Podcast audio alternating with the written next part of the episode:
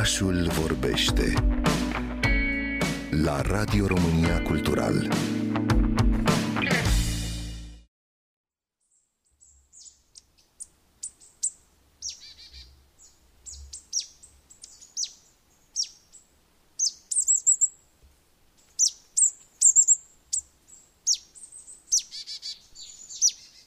Șapca neagră luceasă și mica bavetă neagră de pe bărbie se evidențiază în penajul gri-maroniu al Pițigoiului sur.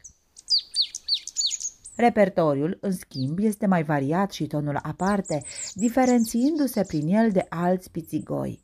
Masculul emite circa 20 de cântece, cel mai comun constând din repetiția unei singure note puternice. Cum preferă pădurile și livezile bătrâne, în oraș îl vom întâlni mai cu seamă în parcurile mari cu arbori maturi. Aceștia sunt furnizorii principali ai scorburilor în care cuibărește, deși ocupă și cuiburi artificiale. Femela asamblează materialul de cuib și clocește ouăle, în timp ce masculul apără teritoriul și o hrănește, dând apoi o mână de ajutor și la creșterea puiilor. Se hrănește cu insecte, dar și cu semințe și fructe în sezonul rece. Își depozitează hrana în diferite cavități și se bazează pe memorie pentru a o găsi și consuma în ordinea în care a fost arhivată. Îndrăzneț, iarna ne va vizita hrănitorile.